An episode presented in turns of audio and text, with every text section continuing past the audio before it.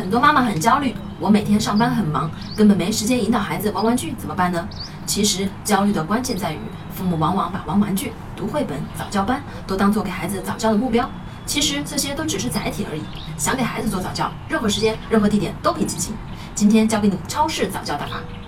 超市里有很多的蔬菜水果，这正是孩子感官刺激的好机会。你可以拿各种蔬菜给孩子闻一闻、摸一摸，可以给孩子说：“这个是苹果，闻起来很香。”它的表皮是红色的，摸起来很光滑，不仅做了感官启蒙，还进行了语言启蒙，一举两得。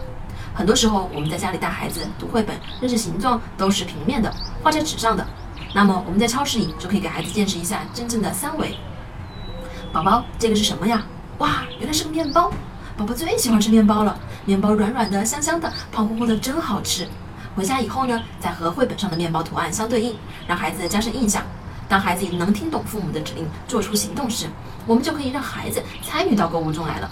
你可以帮妈妈拿一盒草莓放在篮子里吗？你可以帮爸爸拿一袋薯片放在购物车里吗？这一步需要孩子有很好的观察能力，他才能找到相对应的物品，并可以从哪一个到两个到三个，建立孩子对数字的启蒙。两岁以后，父母就可以在购物前写购物清单，并在购物时让孩子主动的找清单上的物品。一方面是培养孩子对于识字的兴趣，还可以提高孩子的记忆能力。教孩子看每个产品的价格，让孩子慢慢的接触到钱的概念，强化钱的概念，这也是早期的财商启蒙。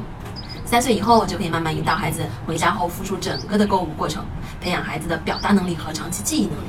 其实以上的方法并不是只能用在购物上，只要融会贯通，在很多场景下都可以用起来的。我是不完美柚子妈妈，关注我，为你分享最有深度的育儿知识。